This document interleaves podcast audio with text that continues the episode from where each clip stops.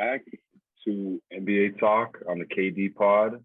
Today's episode, it's it's been a while. I got Jared back with me. We're talking obviously Sixers and Celtics, as we always do. Want to have Jared on the pod, but also, you know, catching up a little bit with the NBA playoffs and previewing the the conference finals and, and the finals going forward. So, Jared, what's up, man? How, how we doing? It's been a tough few weeks as a basketball fan. Um, I was telling my friends, I think the Celtics game seven win actually made me more upset than the Sixers elimination. Um, I needed I needed the Bucks to advance to make myself feel a little better, but that did not happen. Uh, congratulations to all the Celtics fans, um, and of course the Heat fans, who I've heard a lot from recently. Um, and now we got a rematch of the 2020 bubble conference finals. So that's where we're at right now. Exactly. And the teams are in a little bit different places, respectively, which I th- is more exciting as a Celtics fan this, this time around. So let's just get right into it. Philly. So they they got into the playoffs. They were looking good. We were interested to see, you know, how Embiid and Harden were gonna were gonna interact. They they were cooking Toronto through five games, four games or so, and then we saw the old Philly start to creep back in there. And Embiid gets hurt. Doc Rivers starts to not be able to close out elimination games. And somehow they, they snuck by Toronto and then they got to Miami. And that's what we're talking about right now. I think the biggest thing in this whole series is Embiid being hurt, not being himself. So, what was your take on the whole series? And did you think Philly had a legitimate chance to beat the Miami Heat?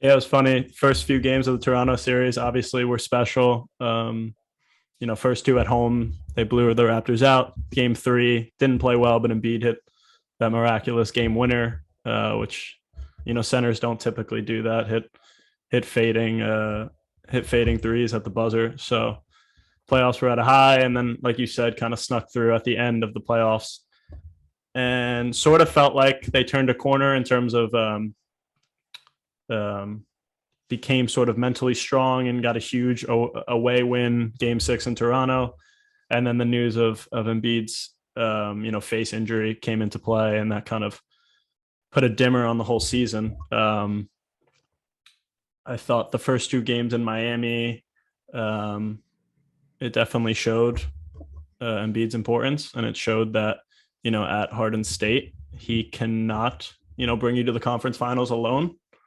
which um, you know wasn't necessarily surprised by, and that's sort of a very that's an extremely high bar, I would say. Uh, maybe a bar that he could hit when he was younger, but frankly not anymore.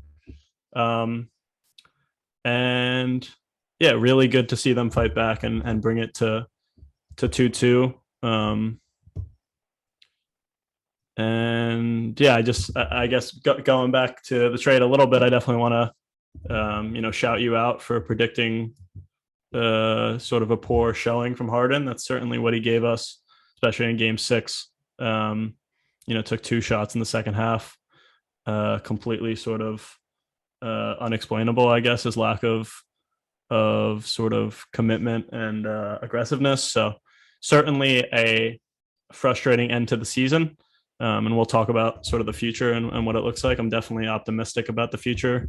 Um, but yeah, sad sort of a way to go out.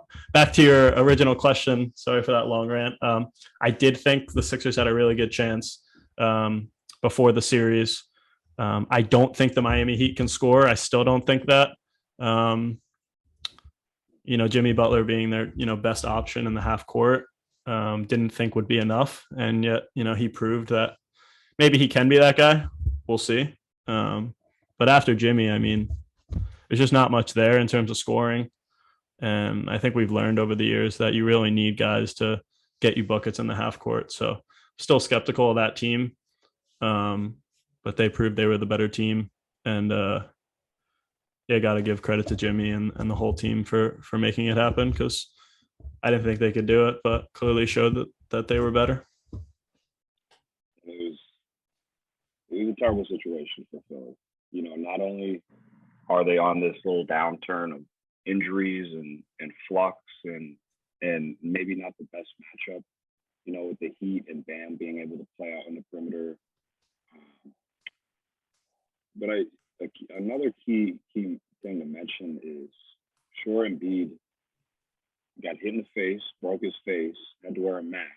Huge adjustment for any player who's playing basketball to have to wear a mask and play through that. I mean, you we saw him fall on the ground almost every other possession in the last like three, four games of, of the Miami Heat series. And it looked like he, he couldn't even see his own feet because of the mask. And then the other, the the real the point I was gonna make was he he broke his thumb or something. He also had this huge shooting hand injury somewhere that got completely overshadowed by the concussion and face injury that I he looked like a shell of himself and it was a shame because you know he was playing the best basketball he had in his entire career. Um, I think he he was right there for MVP. His team was just a little too good compared to Jokic's. You know, if Harden's hurt and Jamal Murray's healthy, I think Embiid gets the MVP. But it's tough. It, you you said yourself. Like Harden can't bring a team alone to the Eastern Conference Finals. does that say more about Harden or the rest of the Sixers? Roster. I'm not sure. I think uh, Harden is not only declining physically, statistically, the rules are going against him, but he also just he has almost like affluenza, if that makes sense, where he's he's gotten so big and so rich and so popular that you can see his commitment to playing hard, his commitment to caring about winning is less than it was early in his career. It's on a decline. Almost everything about James Harden is declining. And then when you look at the rest of the Sixers roster, I I don't know what else there is to really like besides Tyrese Maxey. What what else do you like? And, and don't tell me Shake Milton. Shake had a really hot fourth quarter when they were down 20 um, in the final game. Uh, your point about Harden, I think, is a good one in terms of declining. I just wonder what goes through his head. Um, I can't imagine he wants to, you know, keep losing. Uh, he says he doesn't like read the media, and I believe that he probably just goes off on vacations. But I imagine he wants to win a championship. I, I know he talks about winning, wanting to win one, and of course, you know the the work will show if he actually wants to win one. But I, I mean, I can't imagine this guy. He's a top 50 player, let's say. I don't think any of the top 50 guys really want to just go into the night. You know, I I'd hope he really wants to win a championship. I And go to think he wants club? it. I get. I mean, they're not like like we said. I don't think it's mutually exclusive. I think he can have fun and also work hard. So, I mean, uh, of course, he's he's not a winner. Like, I mean, Chris Paul had a bad series, but I mean, I would say Chris Paul's a winner. LeBron James is a winner. All these guys are, you know, they they put everything into their bodies. Um, incredible work ethic. Uh, you know, Harden would not be mistaken for one of those guys, but I I do think. Um, I, I'd hope he wants it. I don't. I hope he doesn't just lie to everyone. I hope he actually wants to to come back and have a better season. Um, and I guess that's where my optimism comes from. You talked about Embiid not having a good series. You know, next playoffs, you'd expect him to play better simply because he is healthy. Um, Tyrese Maxey is 21. He'll probably stagnate a little bit next year. I imagine he'll probably be similar to this year just because it's just hard to keep making those rises.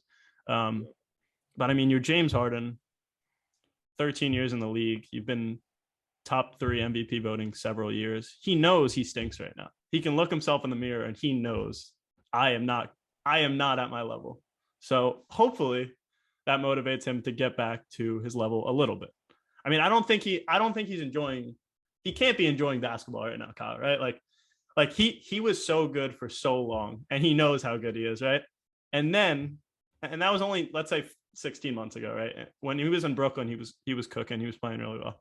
I can't imagine he's going to want to spend six, seven months playing basketball, not not being good. Like it, it's uh, like winning is more fun than losing. Like I'm sure he thinks that. So, and from from my understanding, if he puts in work this summer, he can get back to a point where, you know, he is an excellent basketball player again. And and I'd imagine he wants that because it is fun to be really good at basketball. I, I, think it's simple as that. He was not having a fun playoffs because he stunk. Like that's just what it is. He actually said after the Raptor series, which I wholeheartedly agree with because I've watched all of his playoff series very closely. He said the Raptor series was the most difficult series he's ever played in, which which sounds funny um, because it's a first round series and the Raptors don't have any stars, but they're all six seven, six eight, and James has no burst right now, so he literally couldn't do a single thing on the floor basically in the entire first round. And I don't think he enjoyed that. I don't think he likes playing two weeks against this Raptors team, not being able to drive by. I just I can't imagine he wants to do this again. And so if it if it's a if it's back, like, uh, is that if it's a burst- is that question, yeah, it's a question of if if we think it's about work ethic, which plenty of people on TV say. I think you've also questioned it. I've questioned it. If it's simply a question about work ethic, then I think he would he would have the sort of smarts to understand. All right, like why don't I just put in a little bit more here in the summer, and then basketball will be fun again for him. So that's what I'm hoping. Of course, you know injuries, whatever. I don't know for sure. Like we don't know for sure, but it what it really wasn't long ago when he was playing at a much higher level. Um, he talked about it after the presser. It made me smile so much because he said he said he's so excited for the summer because he didn't have a healthy summer last summer. And that's just music to my ears. Obviously, I want to hear all about how he's working this summer. But he said he was excited. He said he was excited because he actually could play basketball this summer and work back into shape. And so that's what I'm thinking about. Um, and yeah, in terms of the money, uh, we can talk about it. We're not cap experts, but I don't think uh, really matters how much money you're giving him. Um, as we said earlier, if he stinks, we're not winning a championship. So it is what it is. Go ahead. Sorry. Yeah, let's, let's let's save that for a second. Um, just want to get to, get back to a, a question before. Um, so Sorry, the roster. Max- yeah. we like Maxey. I like Maxey. Um, you know, who else? I like Thybulle. I just don't. He, he if he can like, man, you look at someone like Grant Williams on the Celtics, and if he can just transform his shooting and shoot high thirties from three, like he could be an incredibly valuable player in the league with his with his defense. That's and that's what they needed, frankly, this series. And they just Philly they have no forwards. We see it with uh, you know a couple other teams. I'm, I'm blanking on it right now, but t- you need big wings in the playoffs. Not even they don't have to be your primary scorers, but you at least have to have someone who can guard a Jayson Tatum, a Jimmy Butler, a Jaylen Brown, a Kevin Durant, a Giannis, a Khris Middleton. You have to have these guys that are six eight plus, six seven, six eight plus, who can guard threes and fours. And if your best one is Danny Green, like that's that's poor roster construction. And then you're just grasping for straws at the end of the bench with with Furkan, Korkmaz, and, and Georges Niang and, and all these men. And so, Yeah. who who else? What else do you like?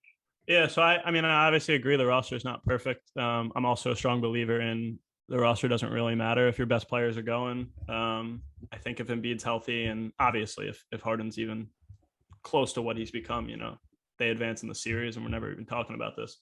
Not to say the roster is strong. Of course, it's not a strong roster. Um, we had the biggest wing and the most versatile defender on our team for five years. He was incredible. I loved watching him play but he simply wasn't a playoff. He wasn't a playoff player. And, you know, I've supported this team when they've had excellent defenses, you know, top five defenses for several years. And every single time it came in the playoffs, Kyle, of course you need guys who can defend Jayson Tatum, but you know what? Do you know what you actually need? You actually need Jayson Tatum. You actually, you actually need guys to go get you a bucket. So um, if we're comparing, if we have to pick, you know, the top five defense versus the top five offense, I'm always picking the offense. That's why I'm excited about this team going forward uh, with so many sort of you know three potential elite offensive talents. I'm excited about it. Um, Daryl Morey has his work cut out for him. I, I think you know surrounding your three best players with two forwards that can defend and score. Um, you know, Tobias Harris had a really nice playoffs. Um, obviously an expensive player, but had a really nice playoffs. And I agree with you. You know, getting getting better defenders around them will help. Um, but I didn't feel their defense sort of was the issue this playoffs, considering they didn't really go up against, you know, they didn't go up against Tatum, Giannis, KD, Kyrie, any of these guys. Um, they went up against Jimmy Butler and he torched them a little bit, but uh, the offense was more the the biggest concern for me. And so, yeah, I'm not too concerned about the roster. Um, focused on our best players playing well, and I think if they do play well, everything will sort of come into play. Yeah, the bench is I don't know. No, no team has has an excellent bench. I'd say, um, but when the stars are playing well, they make them look really good. I think so. That's how I view it. Okay. Okay. So let's move. Let's move into Harden. and this this extension. So I got I got Harden's uh, basketball reference pulled up here. So Let's let's look at the last last five years. So 17, 18, they're the one seed in Houston, and he Won the MVP. I think he won the MVP. Yep. He was he was 30, 38 and 5, 38 and 5 on 50, let's see.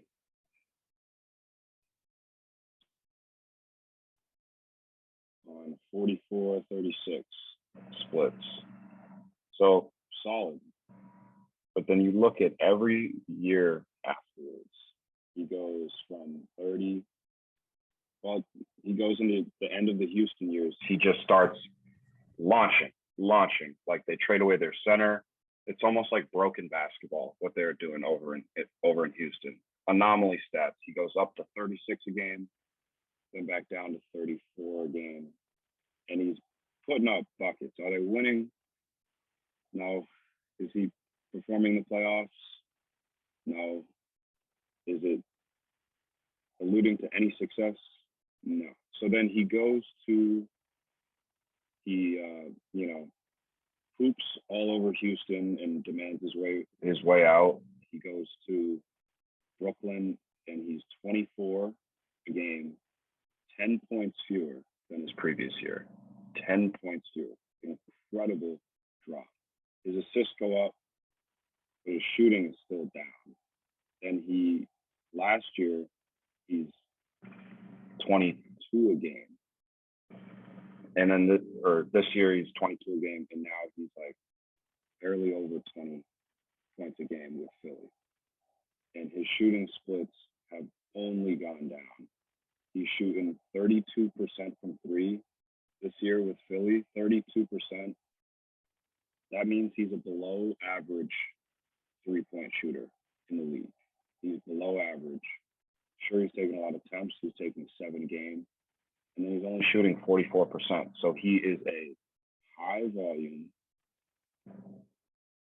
inefficient, declining player who is a great passer and a great playmaker who can't get to the line anymore. His free throw attempts per game, they were in they were in 11, 12 range in Houston, and now they're in 7, 8 range. So are you going to give him five years, $250 million? You Are you going to pay him $50 million a year. Yeah, just to talk a little bit about his his stats. Um, I think he's still top three or four in, you know, getting to the line. So um, in the league, he's still top three or four. Seven attempts a game is is certainly below his standard, but it's still super high. Um, Twenty four How was game. it in the playoffs? That's was- it was- that's it was- stat. Yeah, it was low in the playoffs. And if we want to talk about playoffs, like certainly he's he's struggled in the playoffs his whole career. Um 22 a game is still, you know, nothing to sneeze at. It's obviously nothing like what it was. And I think Harden understands that. I think he I think he realizes he's shooting 10 less attempts a game and he's making 10 less points. Um and so yeah, I truly believe it is I mean, it's hard. You know, some some people say it's work ethic, and some people say it's age. Um, I don't really believe it's age because we've seen just so many guys, whether it's you know LeBron, CP, Steph's old now, all these guys, you know, play into their mid to late 30s and do it well. Um, obviously, all those guys have incredible work ethic, like we've mentioned before. Um, but I think this, I think there's enough science out there to allow him to sort of continue his reign of dominance. And I think we'll look back and, and sort of look at this year as um, as a blip. Um, you know, mentioning the last few years, 2018 obviously won the MVP. 2019 um, average 36. Chris Paul was injured for a lot. Um, definitely had a rough playoffs. 2020 was the bubble year uh, with Russell Westbrook. Um, thought he was pretty dominant there as well. Um, and yeah, he's he's not a number one guy. He's not a guy that can bring you to the conference finals like he was in Houston. Um, but I guess what I'm optimistic about is I do believe he can be the best number two in the NBA, and that is what we're asking of him. You know, he's got to score the ball certainly more than he has the last two years, um, but he is going to be the number two, and that's how he's going to operate on this team. Um, and I'm excited about that possibility. When he was the number two in Brooklyn, they were absolutely incredible. No one could beat them. Uh, they'd still be together if not for injuries, and they would probably have two or three titles. I strongly believe that. So, um, you know, I'm hoping he gets back healthy. Obviously, that's the biggest what if, but I, I genuinely look at this sort of decline as um, a health thing, and obviously, time will tell.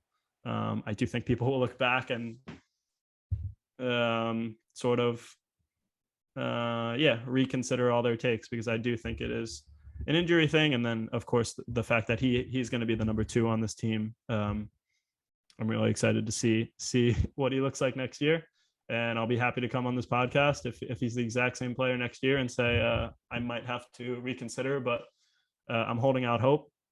In terms of the money, like we've texted about before, um, if it's 50 million or 30 million, um, you know that's up to the Sixers to decide. Okay, will we have more flexibility if we only pay him 30 million?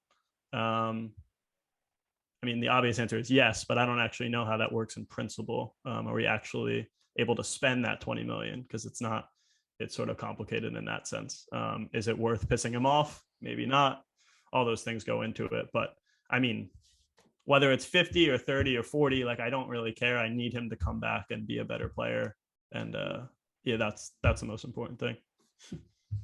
So in terms of their cap, so right now, this year, you, you with Philly, there's 47 million going to James. Your second highest paid player is Tobias Harris at 38 million dollars a year, and then Embiid, by far your best player, significantly better than those two guys I just mentioned at 33 million dollars. with, you know, he's he's on a huge deal, so he's got two hundred and thirty dollars left on his deal, uh, two hundred thirty million left on his deal. So with with that, right there, you have. Let me do some some quick math here. but let's say you sign James Harden to a max, which he's made some All Yeah. So you could basically bump up. You could make his. You could bump up his salary like five or six million from the the forty seven he's making right now, basically, something like Mhm. that. So those three players take up seventy percent of your cap, which Yeah. you know that's that's okay. But when you have when you have the the playoff performances that you'll see from Harden and from Harris, if those are your two and three, you just said you think James Harden can be the best number two in the league. I I completely disagree. I immediately think Anthony Davis or LeBron, whoever's the number two there, is significantly better. Um, I think with Paul, any of Paul any George. of Paul George and Kawhi, any of like Curry, Draymond, um, you know, I'd even argue like Chris Paul. if he's the number two to Booker, is better than James Harden, just because he'll He'll actually make the right play in and, and get back in on defense in the fourth quarter of an elimination game. I think those are just unexcusable. It's unexcusable behavior for like a dude that's supposed to be leading you through the playoffs. I just think with James Harden, um we're we're obviously we have very different opinions on this guy. I got the Harden rose colored glasses, and you got the opposite of that. Yeah.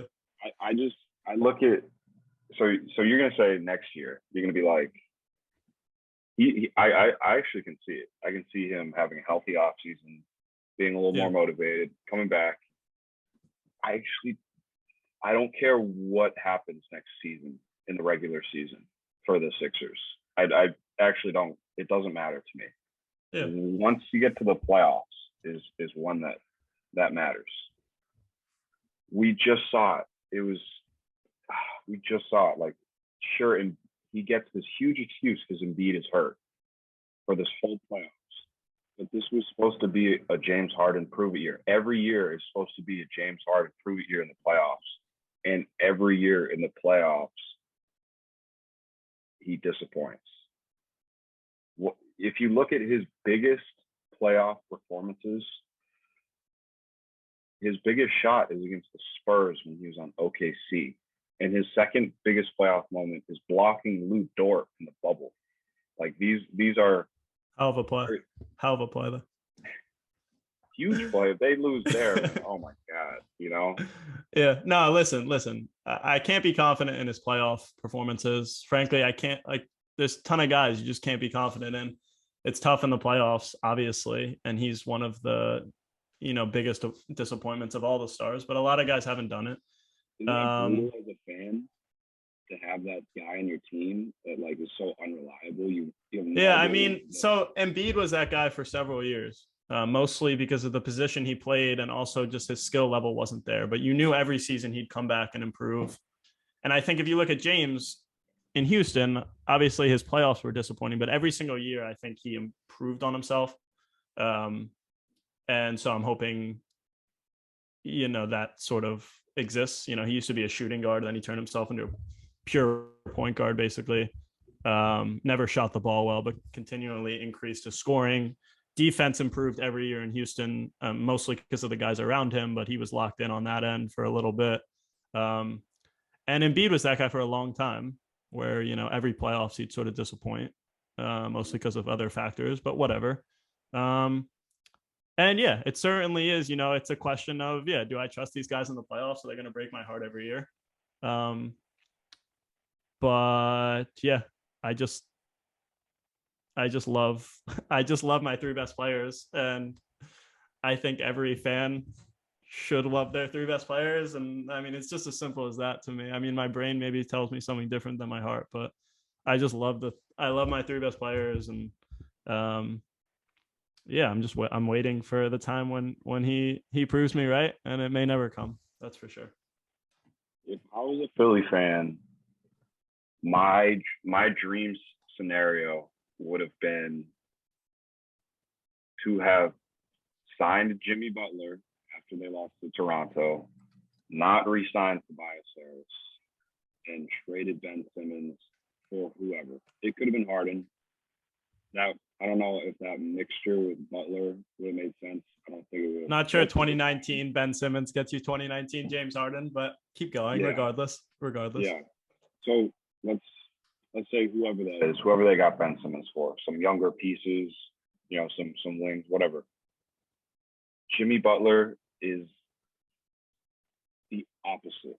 He is the epitome of like an, the opposite mentality of James. He's Harden. actually the opposite because Jimmy Butler averages like seven shot attempts a game for six months of the season, and I couldn't stand watching him. And we're going to compare the 2019 team to this team. I said it all playoffs, regardless of how it went out. And you can call me crazy, but I was so much more confident in this team. Next year's team, I'm so much more confident in. And I mean, Jimmy just proved me. Jimmy just proved me wrong. He averaged like 35. I just don't trust him. I just don't trust him to score the basketball. And um, just gave your an- team 40 and, oh no, and kicked them out yeah. of the playoffs. yeah, no, he and he's an absolute winner. There's there's actually no there's no real reason. exactly. There's no there's no real reason I should I should want James over Jimmy. But um I've said it over and over this year. This is clearly to me Embiid's best uh, sort of co-star, if we're gonna call him a star, and um, he didn't show it this year for sure. But um, and I'm sure Embiid doesn't think that right now. I know he doesn't think that, but we'll see how it goes. Uh, definitely a lot of mistakes were made in the last four or five years. They've made they've lost in the second round four of the last five years, and I can you know sit here and say I was the most confident in this team. I will be super confident in next year's team, and um, yeah, I guess that that's just this is just my this is just my flaw. I just I can't I can't see through this. I guess Okay, I think can't can't Yeah. convince me otherwise. You just can't convince me. I think okay. We've I think we've dug we've dug enough on the Sixers. Yeah, Um, we've exhausted so- it. All right, I'll then the ball's in my court with the Boston Celtics. Uh, I want to be quick. I could go on forever. Um, so their playoffs, they beat the Nets, who were, uh, you know, a terrible roster construction. I look at them and I look at the Lakers and I look at two just horrendous uh, general managing jobs in terms of playoff roster construction, and they they got through the Nets pretty easily because of defense. They were able to defend, and the Nets could not could not defend anyone. They're trying to play three point guard lineups with Jayson Tatum at the three getting guarded by Patty Mills. It's never going to work. Which I thought was surprising. I thought the Nets were going to give them way more problems. They ended up sweeping them. They go to the second round and they have Milwaukee. Giannis. Uh, Giannis is he has that same like energy, Jimmy Butler, just that like I'm gonna I'm gonna punch you in the mouth every time I touch the ball. And in the playoffs, if you could repeat that over and over and over and over and over, that makes you the toughest player to play against in in in all basketball. So that's that was scary, but Khris Middleton was out, right? And it was a dogfight of a series, man. Just holy man, it was it was a great series. But I think the story of the whole thing was three point shooting. And I think that's a, a huge theme for this entire year and this entire wave of modern basketball. We saw it in the game seven of Dallas and, and Phoenix. People are going to get their threes up. And if you can start getting them rolling, like a 20 point lead is nothing, but also blowing a team out by 40 in the playoffs is also very possible. I think it kind of sucks for basketball too. Like we saw in in Golden State and Memphis. I think Memphis was hitting the threes and they won by 60 or something in a playoff game. That's insane. And we and in game seven, was the perfect example in Boston. I was nervous. Thought Giannis was gonna have that, you know, LeBron James on the Heat game six in Boston type look in his eye. But the Celtics just launched threes and they took the most threes out of any game, playoff game ever or something, and they made the most. They were 20 for 50 on threes. Grant Williams took 18 threes in a game. Like, this is absurd. So I think that was the story of it. It was was three point shooting. What Yeah. what did I go ahead? Yeah, the Bucks defense is uh fascinating.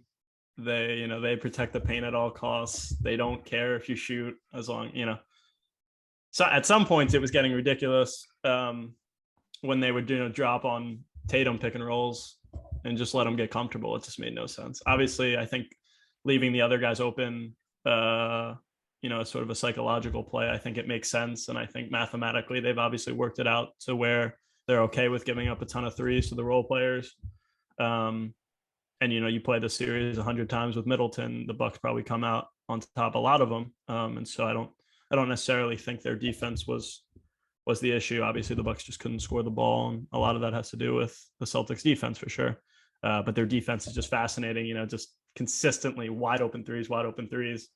Um, and I was watching with my, I was watching with my friend who doesn't watch a ton of basketball, and he was like on the edge of his seat for every three.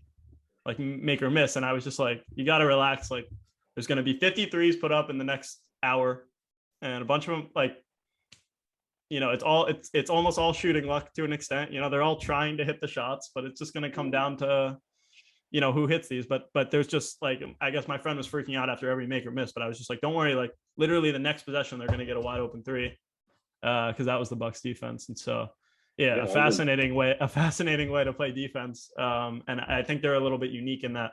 Um, I remember a stat from two years ago that the top three defenses were Miami, Boston, and Milwaukee, and the three of them were giving up the the most threes in the NBA. The top those top three teams. So um, it seems to work for the most part. Obviously, it backfired a little bit with the Bucks, but um, they obviously like their strategy plenty fine. So it was a fascinating sort of a tactical battle. I think.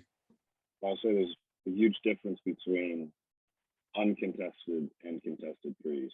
The the Bucks in game seven, we're not contesting threes. They just had, I think their game plan was to let Grant Williams just launch him and, and take 20. We think you're going to make six.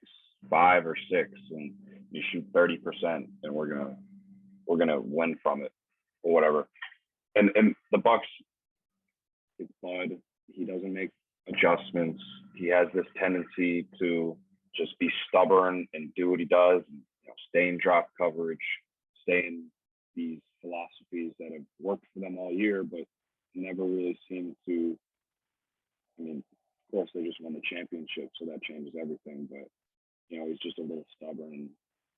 A lot, a lot of times it'll bite you in the butt, and then when you do have a stubborn coach, like Bud, like Doc, Rivers. It's so easy to blame them if they don't make adjustments. Um, but going back to the Celtics, you know, as a Celtics fan, I think my one message would be where did this come from? For the last three years, I've been so disappointed by the Celtics. Like I've just, I thought they were soft. I thought they were disconnected. I thought there was no leadership. You know, all these things that you heard from the Celtics, like they can't, they can't come through in the clutch. Just completely changed halfway through the year. I mean, we all know Jaylen Brown put out a tweet said the energy's going to change, and he couldn't have been more right. Like they're tough now, and they're resilient. And Tatum stepped up. that was his best game of his career, game six. He single handedly beat the Bucks. You know, didn't miss a shot in the second half or something, and had 46 points. I was used to Tatum bring his dribble up here in the fourth quarter and try to cross over through two guys and turn that that ball over. This was just such an amazing experience in Celtics. It felt like every problem in the past that had been going on was fixed. And I don't know what happened. I don't know if it's the coach. I don't know this or that, but it went from like, is Marcus Smart a point guard? Yeah, he's a point guard now. Is is Al Horford like too small as like a center to play those centermans. 30 points in a game. You know, is Theis trash, played well, is Derrick White, all the, all these things like incredible. I thought it was incredible as a Celtics fan to watch. Yeah. And all without Rob Will, dude who's most unre- unreliable X factor in the playoffs, wasn't really playing. So having him coming back back against the Heat I feel pretty good. And and I got to tell you this as a as a uh, backstory. So before the playoffs, I was looking at gambling odds, and it was like it was uh like odds to win the finals, and it was Milwaukee and Brooklyn and Phoenix and all these teams, and then I really like the Heat. I really think the Heat are very good. but then I was like, oh, I'll bet on the Heat, but I have to bet on the Celtics too. So Celtics and Heat each to win the finals were plus a thousand. odds or something, like twenty bucks to win three hundred or something. So I put twenty bucks down on both the Celtics and the Heat to win the There finals. you go, there you go baby. There you go. and they're they're looking pretty good. I think the, the Celtics bet. I put twenty beans down, it would get me 65 right now if I cashed out, and then the Heat is, Yeah. is pretty good too. So My bet's Yeah. looking pretty good, to say the But least. uh, before before we talk about these two teams, yeah, obviously want to say congratulations to to Celtics fans. Um, I think it's sort of a testament to you know you have a lot of good players, you draft well, and you just you just hang in there. You know, I think Yeah. I think the Sixers the Sixers can can learn a little bit. Just keep your Mm. guys, hang in there. You know, obviously make the right decisions for sure. And I think you know Brad Stevens making the decisions to get rid of Richardson and Schroeder certainly helped um, to sort of define their identity a little bit. Um, that kind of that kind of flipped the switch. But I mean, it's not it's not a new it's not really new things. It's the same guys. You know, Smart, Tatum, Brown have been there five, six, and or sorry, six, seven, and eight years now, respectively. I mean, it's the same core, it's the same group of guys, and so yeah, it must be awesome feeling uh, considering how bad the beginning of the year was, and now you're certainly in the driver's seat.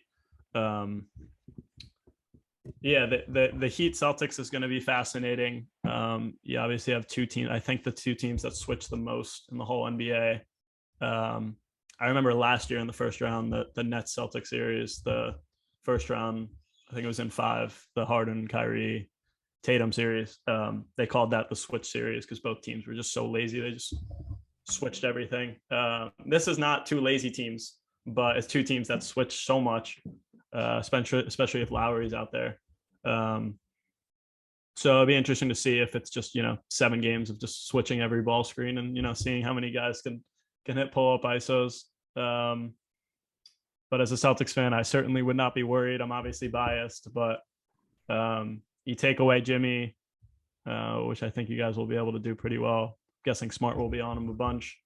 Um, would not be too concerned with that team. Um, but yeah, it's it's certainly a, a, a, I think the teams are very similar. Obviously, defensively they're almost identical. You could say they play the exact same way. So, uh, interested to see how how that one goes. What what do you think about it? So, so you say you say you worry about the, the Heat's offense, right? You think it's Jimmy Butler, and then uh, you know they got to figure it out after that. Yeah, yeah, yep. That's how I feel. I, you know, I, I kind of disagree. because I think I think they have a combination of two of the things you need in the playoffs. You need almost like a system and a way to move the ball that will generate offense. And then you need that one guy who can take the ball, handle it, and do a little bit of everything at the end of the game. Can make the They have pass. they have both of those things. I just I just They don't do. like I I just don't think either are like excellent, but they obviously have the they got the Draymond, you know, split screen action stuff with Bam and and Duncan. They got that. Um which the Celtics will completely uh, get them out of, I think, with with switching. Um, and, they- then yeah, they have this six man of the year who loves to kill the Celtics. off the bench. That's some instant. Offense. not I've ever Dragic's seen not there though. Dragic's not there though. It's a great point, and that's I'm very happy about that as a Celtics fan. He was kind of cooking them, cooking the Celtics in game one and game two against on the Nets, which I was like, of course Yeah, this. Turn, But turns out turns out Dragic, Patty Mills, and Seth Curry can't share the floor in a playoff game though. That's what. nah, with with Kyrie in there too. I don't, Oh, yeah, Ky- nah, Kyrie at Kyrie at the four, yeah. yeah. Got it. So you're so you're a little you're a little nervous about their offense. The Heat, Yeah. I, I I think I'm a little more um rosy on it than you are. I think I Yeah. like I like their I like Bam as a playmaker, just that you know the split action stuff and the dribble handoffs with shooters. I like Strus as as kind of a finishing option. And then the whole reason why I bet on them to begin the year or to to begin the playoffs is is Victor Oladipo. Like this is a former All Star, two years out of being in an All Star game. Sure, he got hurt. Sure, he all this quad tear, huge indus- injury. He stepped up huge against who was it? Who they play in the first round? Um, the eight seed, uh, Atlanta. He stepped up huge, huge against Atlanta when Kyle Lowry's out, which he's going to be out again for game one. To have him as a two-way player coming off the bench or starting, along with all the all the other stuff they have, Kyle Lowry's going to hurt, be hurt, sure, but you know Jimmy Butler, amazing. PJ Tucker, huge, huge addition. He is going to give Tatum problems.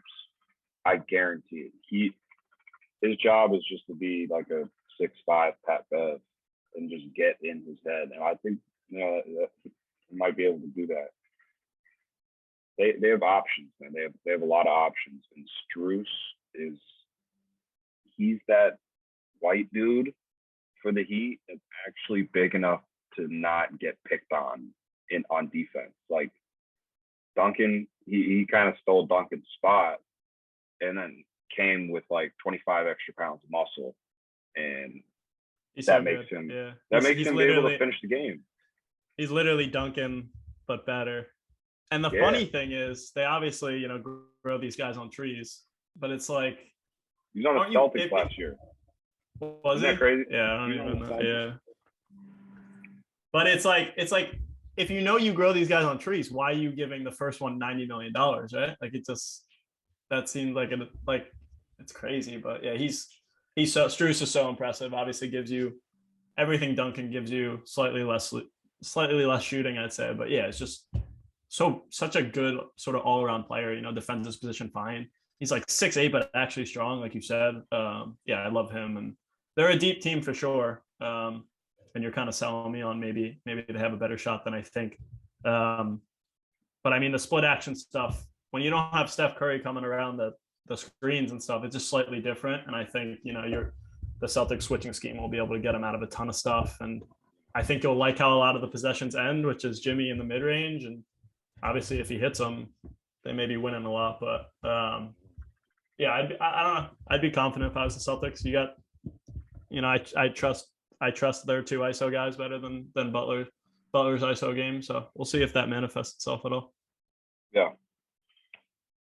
I feel good as a Celtics fan. I also I also like the Heat a lot. So I think it's I think it's gonna be a great series. Um yeah, I think a big factor is I just love to see say this for all the Miami fans. Like the Heat fans for home games suck. Like they're coming in like late first quarter, you know, white jeans and like a There's op- traffic. open white. Oh yeah, yeah, sure. And and then they they go out to halftime. They don't come back till the fourth quarter. Like it says a sellout arena, and there's it looks like a, a- January game in like India. You know, it, it looks like an empty gym, and the Garden TD, will TD Garden rocks. It rocks. Yeah. Yeah. crazy. it will never ever be like you know Miami. So I got a I te- think I got a te- I, yeah, I got a text from a Heat fan after the series, and I was just so like, I didn't know anyone. Obviously, I don't have friends, but that are Heat fans. But I was just like, I didn't know they were Heat fans at all. You know, it's just like crazy that I got texts from Heat fans. I was like, yeah. I was like, I had no idea you guys cared. But yeah. So let's let's do our picks. I mean, We could get into the Western Conference, but that's that's a whole nother that's a whole nother discussion. I want to I want to. We we've been going for a little while. Um, anyway, so let's let's conclude with uh, finals picks, and then you know who in how many games in the finals. Yeah, I think uh the Heat, the Celtics, and the Warriors are my three least favorite teams in the whole NBA. So I've been texting people. I'm in a, I'm in an absolute hell right now. Uh Luka sort of Luka sort of saved me from maybe not watching any of the games. No, I think I'll watch all the games. Um I think the Warriors and the Celtics will both win in six. Um I guess that's sort of my my pessimism to, you know, how much I sort of dislike both of them, but I think they probably both are the better teams. Um and yeah, I guess I gotta go with the Warriors. I just think they're super. Their starting five is just really, really good. Um, and I guess I trust Steph and Draymond. They've just done it so many times. I, it's it's so hard to bet against them. I'm sure LeBron's gonna tweet about it, how hard it is to bet against the Warriors because I mean they just done it for so long. So I guess I'd say Warriors over the Celtics in seven. Um, but as people have been saying, definitely don't. No one feels good about any of these picks right now. Wow. Yeah, I. That's a very fair pick. I I see your thinking there. Mine. I think whoever wins. Pick your squad. Come on, win. pick your pick your squad. Come on. whoever whoever wins in the East is going to win, and the Warriors are going to make it.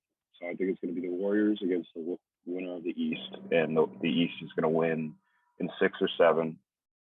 And you know, I got to pick the Celtics. I, I got to. I, I don't.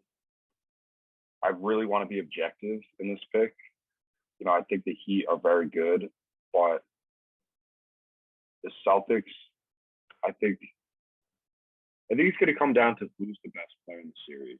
Is it Tatum or is it Jimmy Butler? And then it's also going to come down to who's who's going to be the second best player on each team. Can Bam put up 23, 10, and 8 like each game? They might win if he does that. But if he's, you know, kind of just playmaking, being passive, who who else is going to step up for them? You know, is it going to be Old Oladipo scoring 25 game? I don't know. Is it going to be this? So I would go six Celtics in six, Warriors in five. I think the Warriors are going to actually crush the the Mavs. I think Luka, they should just trap Luka. They should just double team him and dare everyone else to beat him. They Um, played against they played against Harden's teams from for like five years. It's the exact same team with a better with a probably a better star, but the system's identical. So I think they'll be ready for it. Yeah. Yeah, that's a yeah, it's a great comparison because Luka, The Luka amount of that same amount of yeah, and the amount of I just have to say it. I was watching the Mavs game seven. I hadn't watched the whole series. The amount of times they dribbled the ball and had zero pass possessions. And I know they were up 30, but and and they were scoring every time. And I loved it. You know, I don't need ball movement. I don't care. Just go get a bucket. But like, oh my God, like every possession, it's either Brunson or Dinwiddie dribbling the ball at the floor. Zero passes. And I was just like, wow, like I've seen this before. This was literally what the Rockets used to do. So I'm definitely rooting for them to go all the way. Um, a little tidbit before we finish, and sorry for cutting you off. The Heat and the, the Warriors have identical records. So I don't know what the tiebreaker would be um, for who has home court in that series. Celtics have the worst record uh, to the Warriors, so they would be on the road for for four games. and that's that's how they do it. Best record. So, Yeah, I th- I think yeah, best record for every series just gets home. Yeah, either way. I mean, you know, it'd be nice if it was Celtics and Sixers as uh be that would be a cool final four, but I think what we got now is man, it's exciting. Like some parity in the league. you know, Milwaukee's a little tough to watch sometimes with with Giannis. He's just I don't know if you're not rooting for him, he's just kind of overpowered. Like he's he's just like a, a cheat code. I think it's it's some new Teams, the Warriors are back in it. Everyone loves the Warriors. Everyone loves Steph Curry. I think it's great for basketball. Everyone loves Luka. Maybe not Lil Wayne, but everyone loves Luka. And I think Luka, you know, you make the Harden comparison, but I think Luka's already surpassed Harden. He's already Yeah. much not not even just now as a player, just like his whole career is going to be so so much better than Harden just because of his yeah, no, no. I was just Whatever talking styli- He's bigger, you know? stylistically, stylistically, and the team. The team stylistically was just very reminiscent. But yeah, Yes, no, no denying I, I that. yeah. completely agree. So, all right, so that's that's where we're gonna wrap it up.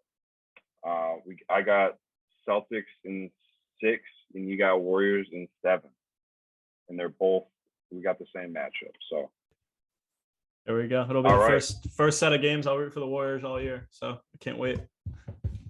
Lock it in. So all right, thank you for coming on, Jared, as always. Go. And this has been uh, NBA Talk on KD Pod.